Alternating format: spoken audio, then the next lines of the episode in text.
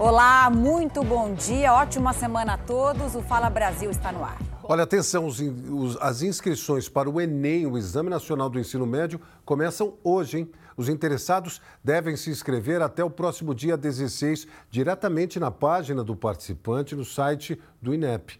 A taxa de inscrição é de R$ 85,00. As provas serão nos dias 5 e 12 de novembro. As notas do Enem são usadas para o ingresso de alunos em universidades públicas e privadas. As inscrições começam hoje, não vai perder. Olha, o estado de São Paulo estendeu a campanha de vacinação contra a meningite para adolescentes e professores, viu? A aplicação do imunizante está disponível para os jovens entre 15 e 19 anos, além dos profissionais da educação das redes pública e particular. A campanha vai até o fim de julho. Basta ir ao posto de saúde mais próximo de casa com um documento de identidade. Professores também devem levar um comprovante de emprego. É bom aproveitar para conferir se a carteira de vacinação está em dia ou não. Uma adolescente foi apreendida por sequestrar um recém-nascido em São Paulo. A criança tinha apenas 8 dias de vida. Já voltou para os braços da mãe, viu? Agora o alívio. A filha está de volta aos braços da mãe. Enrolada no cobertor, a neném de menos de 10 dias de vida que foi sequestrada. A suspeita do crime é uma menor de idade. A jovem, de 17 anos, estava com a bebê. Sempre achei ela uma pessoa normal. Eu entrava lá com as minhas filhas, conversava com as minhas filhas, nunca ia imaginar que ela poderia fazer isso. A família da bebê e a mãe da sequestradora moram em um mesmo condomínio aqui em Osasco, região metropolitana de São Paulo. A sequestradora estava no apartamento conversando com outros jovens quando decidiu ir embora. Durante a madrugada, a mãe da nenê acordou e percebeu que a filha não estava no berço. Foi quando a suspeita de sequestro surgiu. Ela pegou essa criança, enrolou em um cobertor, desceu lanças de escada e escondeu essa criança debaixo de uma escada. Posterior, ela pediu uma motorista de aplicativo, voltou para essa residência, se despediu dali que estavam e foi embora com essa criança no colo. A Polícia Civil apura se o caso foi premeditado. Eu já imaginei que tinha sido ela, porque ela fala que está grávida e sendo que ela não está. Eu acho que ela pegou a criança para poder falar que era filho dela. A menor de idade acusada não quis gravar entrevista. A mãe dela disse que não sabe por qual motivo a filha fez isso. Olha, atenção para essa notícia da manhã em São Paulo. Engavetamento no Rodoanel em São Paulo. Olha só essa imagem que você acompanha. São 6 carros e 3 motos que se envolveram num acidente. Uma pista do Rodoanel Mário Covas, sentido Castelo Branco, foi bloqueada na região de Embu das Artes. Até o momento, a informação é de que uma pessoa teve ferimentos graves. Aí a gente vê o helicóptero Águia da Polícia Militar que levou a vítima para o Hospital das Clínicas.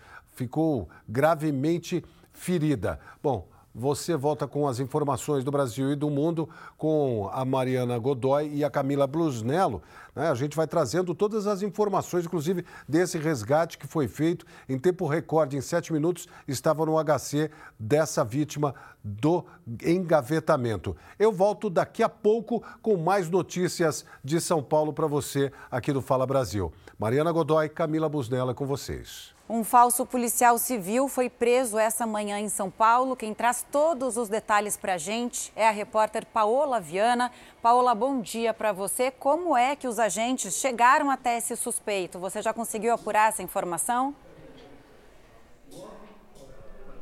Sim, Camila, a Polícia Civil recebeu uma denúncia anônima. Bom dia a você, muito bom dia a todos. Desde que a polícia teve essas informações, começou então uma investigação e descobriu que esse homem, identificado como Leandro Russo da Silva, de 42 anos, se passava então por policial e dizia ser delegado do DHPP, o Departamento de Homicídios aqui em São Paulo. Com as informações, a polícia hoje, com o mandado de busca, foi até a casa dele, na Vila Medeiros, na Zona Norte, encontrou tudo isso com ele. Uma camiseta da Polícia Civil, várias munições, algema, distintivo também da polícia, olha, além desses simulacros. São pistolas falsas que se semelham muito a uma arma verdadeira, além também dessa granada. Ele está preso e vai responder por posse de arma de uso restrito. Dizia, inclusive, às pessoas, amigos e familiares que era delegado e também postava nas redes sociais ser da Polícia Civil.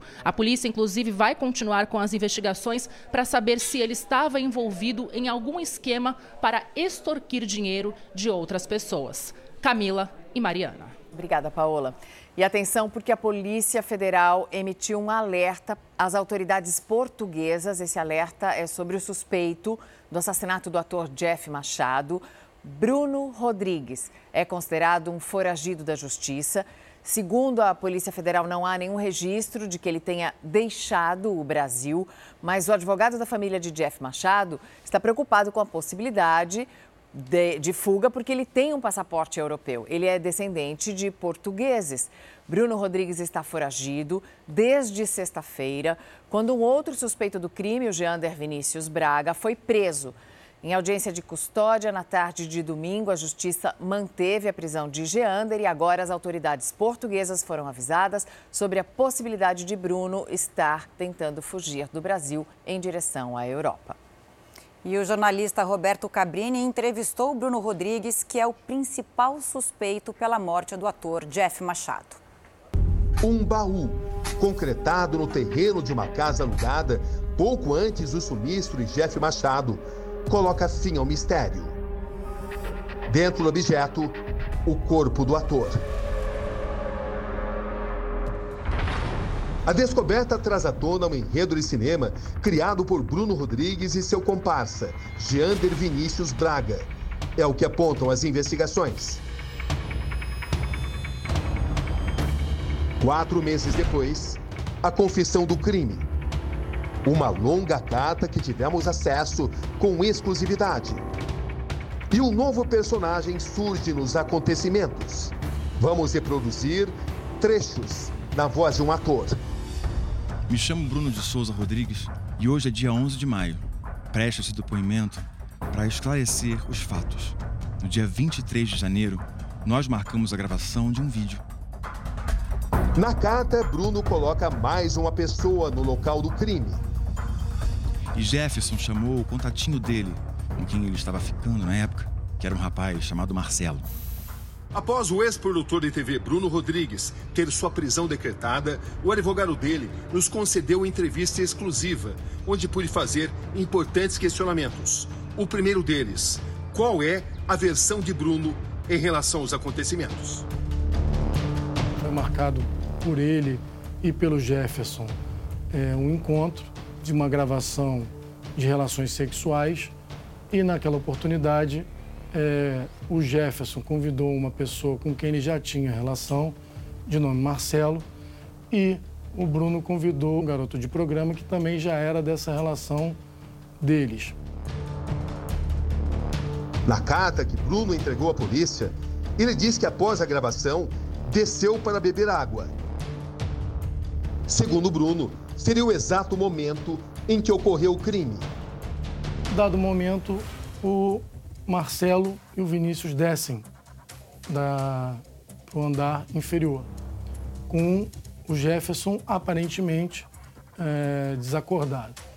Imediatamente após, Cabrini, o Bruno percebe que o Jefferson já estava morto e o Marcelo começa a determinar e dar ordens. Muito agressivo, muito nervoso.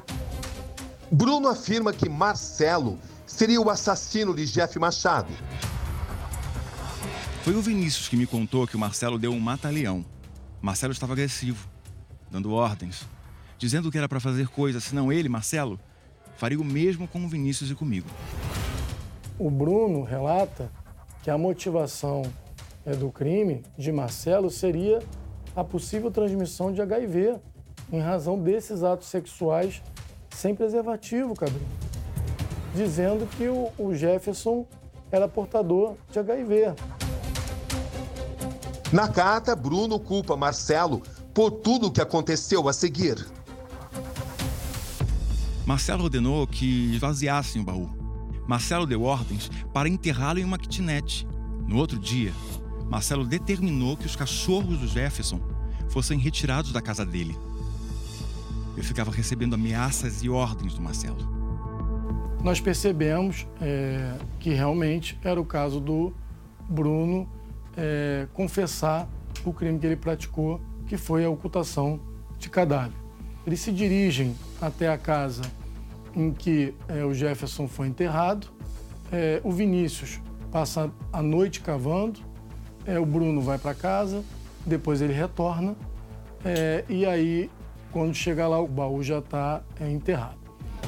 No mesmo dia em que o advogado de Bruno nos concede a entrevista, Jander Vinícius é preso. Ele muda a versão apresentada anteriormente e desmente a história contada por Bruno. Para a polícia, está claro, Marcelo não existe. É um personagem criado para atrapalhar as investigações. Um personagem imaginário. Esse personagem eles criam exatamente com o objetivo de sair da tipificação do homicídio e assumindo a tipificação de ocultação de cadáver. Nós sabemos, pelo Código Penal, que ocultação de cadáver é a pena de 1 a 3 anos. O Bruno e o Jander estavam no dia do crime, apenas eles dois e a vítima. Isso foi comprovado através das análises dos terminais telefônicos dos 3 personagens, Jefferson, Bruno e Jander. Somente essas 3 pessoas estavam na cena do crime, que foi no dia 23 de janeiro, dentro da casa da vítima. Não havia Marcelo por análise técnica dos terminais telefônicos. Bruno e Jander foram indiciados por homicídio qualificado e ocultação de cadáver. Considerado pela polícia um dos suspeitos de assassinar Jeff Machado e assumir o seu lugar para usar os seus recursos, o ex-produtor de TV, Bruno Rodrigues, concordou em responder a importantes questionamentos. Bruno, pelas investigações, trata-se de um crime premeditado. Para a polícia, você não só assassinou Jeff Machado, como também tomou o lugar dele para usar os seus recursos. A pergunta é simples e direta. Você admite que planejou a morte de Jeff Machado? 8 de abril, quer saber se eu planejaria uma morte tão cruel dessa? Minha resposta é não, tá? Nunca, em hipótese alguma. Mas como você pretende demonstrar, provar a sua inocência? Eu tenho colaborado com a polícia, dando as informações, relatando os fatos, indicando o local do corpo. Na expectativa que a polícia ela faça o trabalho de procura, que localize o Marcelo o quanto antes, e confiando 100% total também na minha defesa, para que eles de fato consigam provar a minha inocência. Eu insisto nessa pergunta porque existem evidências importantes contra você. Sinceramente, você matou o Jeff Machado? Eu não matei o Jeff e nem mataria. Nem ele e nenhuma outra pessoa.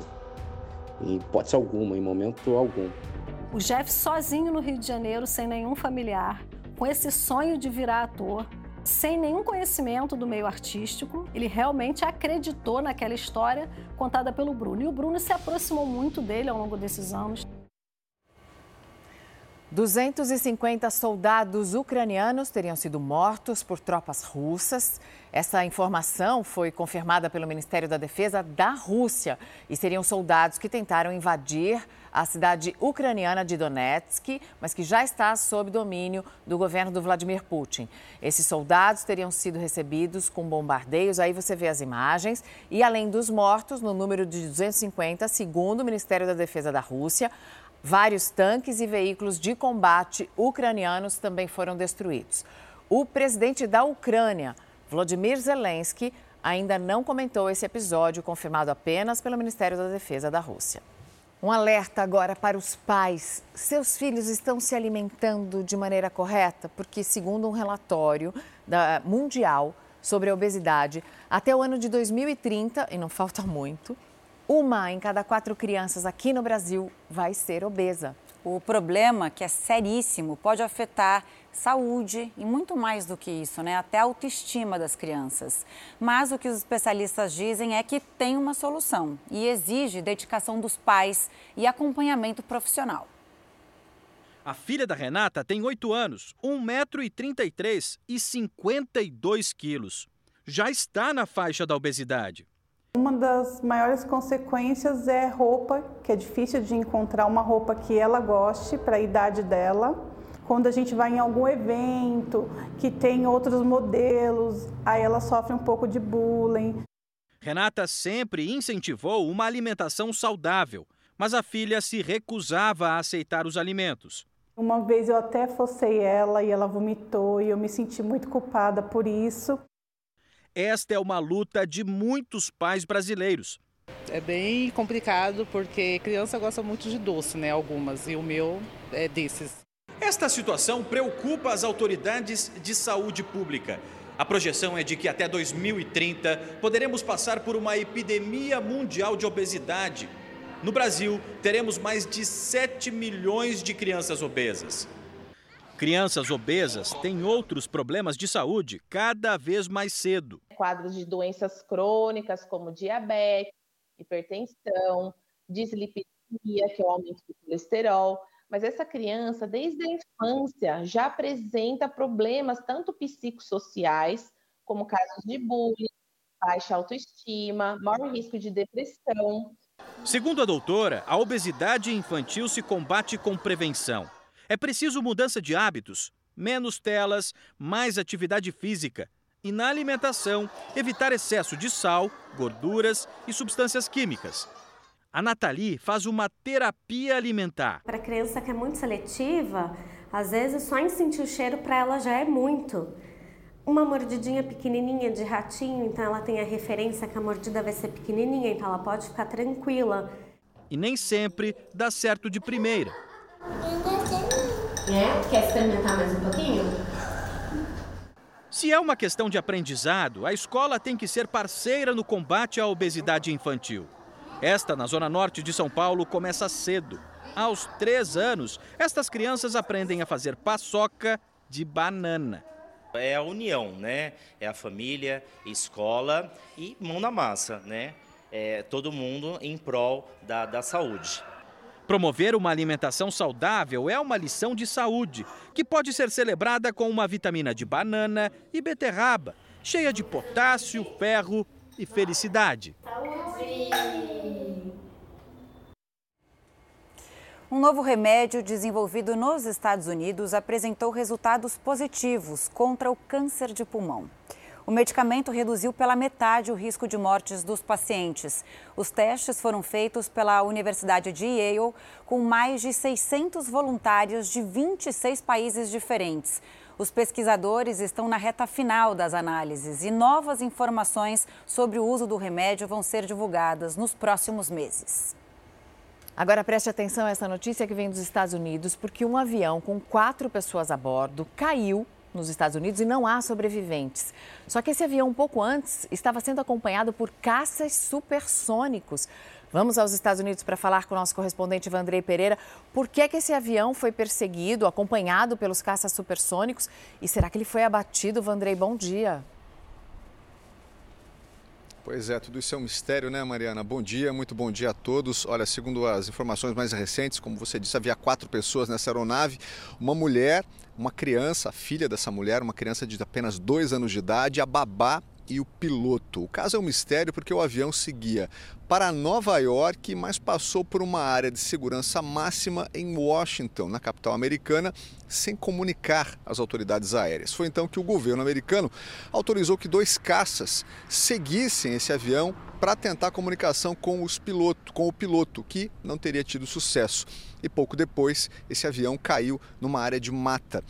O governo americano ressaltou que os caças não derrubaram o avião, e sim que o avião caiu por algum tipo de problema que ainda não se sabe exatamente o que aconteceu. Não há sobreviventes, de acordo com as informações, e o caso agora está sendo investigado. Continua sendo um mistério, há muitas perguntas ainda sem resposta. Camila, Mariana. E a gente vai acompanhar, né, Vanderlei? Muito obrigada.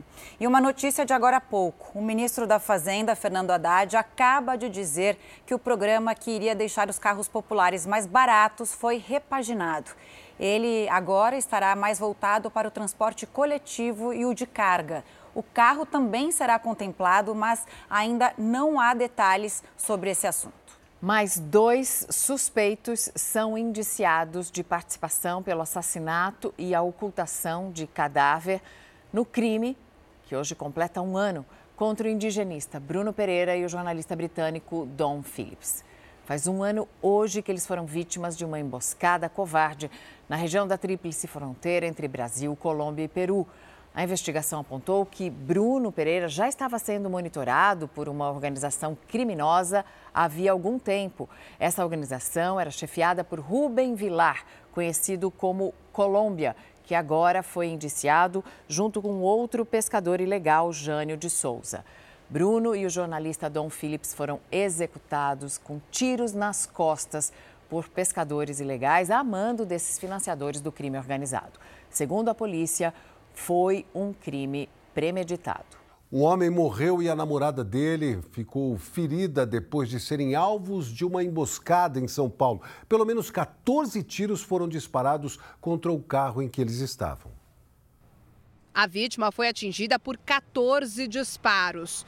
Hebron Macedo de Oliveira dirigiu o carro em Mauá, Grande ABC Paulista, quando outro veículo emparelhou. Os disparos, então, foram efetuados por alguém de dentro do outro carro. Hebron perdeu o controle do volante e bateu contra a grade de proteção da via. A polícia investiga ainda se o assassino chegou a descer do veículo e atirar a curta distância. A perícia no local levantou a hipótese do atirador ter encostado no carro das vítimas. Nenhum celular foi encontrado dentro do veículo. A namorada de Hebron, que estava no banco do passageiro da frente, foi atingida por 3 disparos. Ela foi levada para este hospital. Em depoimento, ela revelou aos policiais que namorava Hebron há cerca de 2 anos e que o companheiro praticava estelionato, fazendo com que pessoas tomassem empréstimos que eram depositados no nome dele. O caso foi registrado nesta delegacia. A Polícia Civil investiga se um carro, localizado horas após o crime, abandonado e incendiado a cerca de 8 quilômetros de distância, foi utilizado na execução. Um idoso recebeu o registro da OAB, a Ordem dos Advogados do Brasil, aos 92 anos. Está em busca de oportunidade. Seu Domingos Pereira Valverde recebeu esse registro em Goiás. Ele se formou em Direito há mais de 60 anos, mas na época não existia o exame da ordem e o registro na OAB não era obrigatório. Seu Domingos trabalhou mais de 40 anos no departamento jurídico de uma empresa. Ele agora quer se associar a um escritório de advocacia. Para isso, precisava da OAB, que tirou agora. Ele recomenda a quem quer ingressar na profissão muita persistência e perseverança. E ele diz, né, não há tempo para queixas. Aos mais jovens, eu aconselho muita leitura. Tá aí. Parabéns, seu Domingos. E o Fala Brasil termina agora. Ótimo dia para você. Você fica agora com Hoje em Dia e com César Filho. Oi, César. Bom dia, Mariana. Bom dia, Camila. Eu estou me recordando agora, acompanhando essa reportagem do seu Domingos aí que vocês trouxeram, do Mário Lago, nosso saudoso ator e escritor Mário Lago. Certa vez ele respondeu para a Hebe Camargo o seguinte: o meu tempo é agora. Porque tem gente que fala, no meu tempo, né? Não, ele falou, meu tempo é agora. É bonito demais, é um grande exemplo e que sirva realmente para todos nós. Muito beijo enorme para vocês, bom descanso, beijo. Uma semana abençoada e até amanhã, se Deus quiser.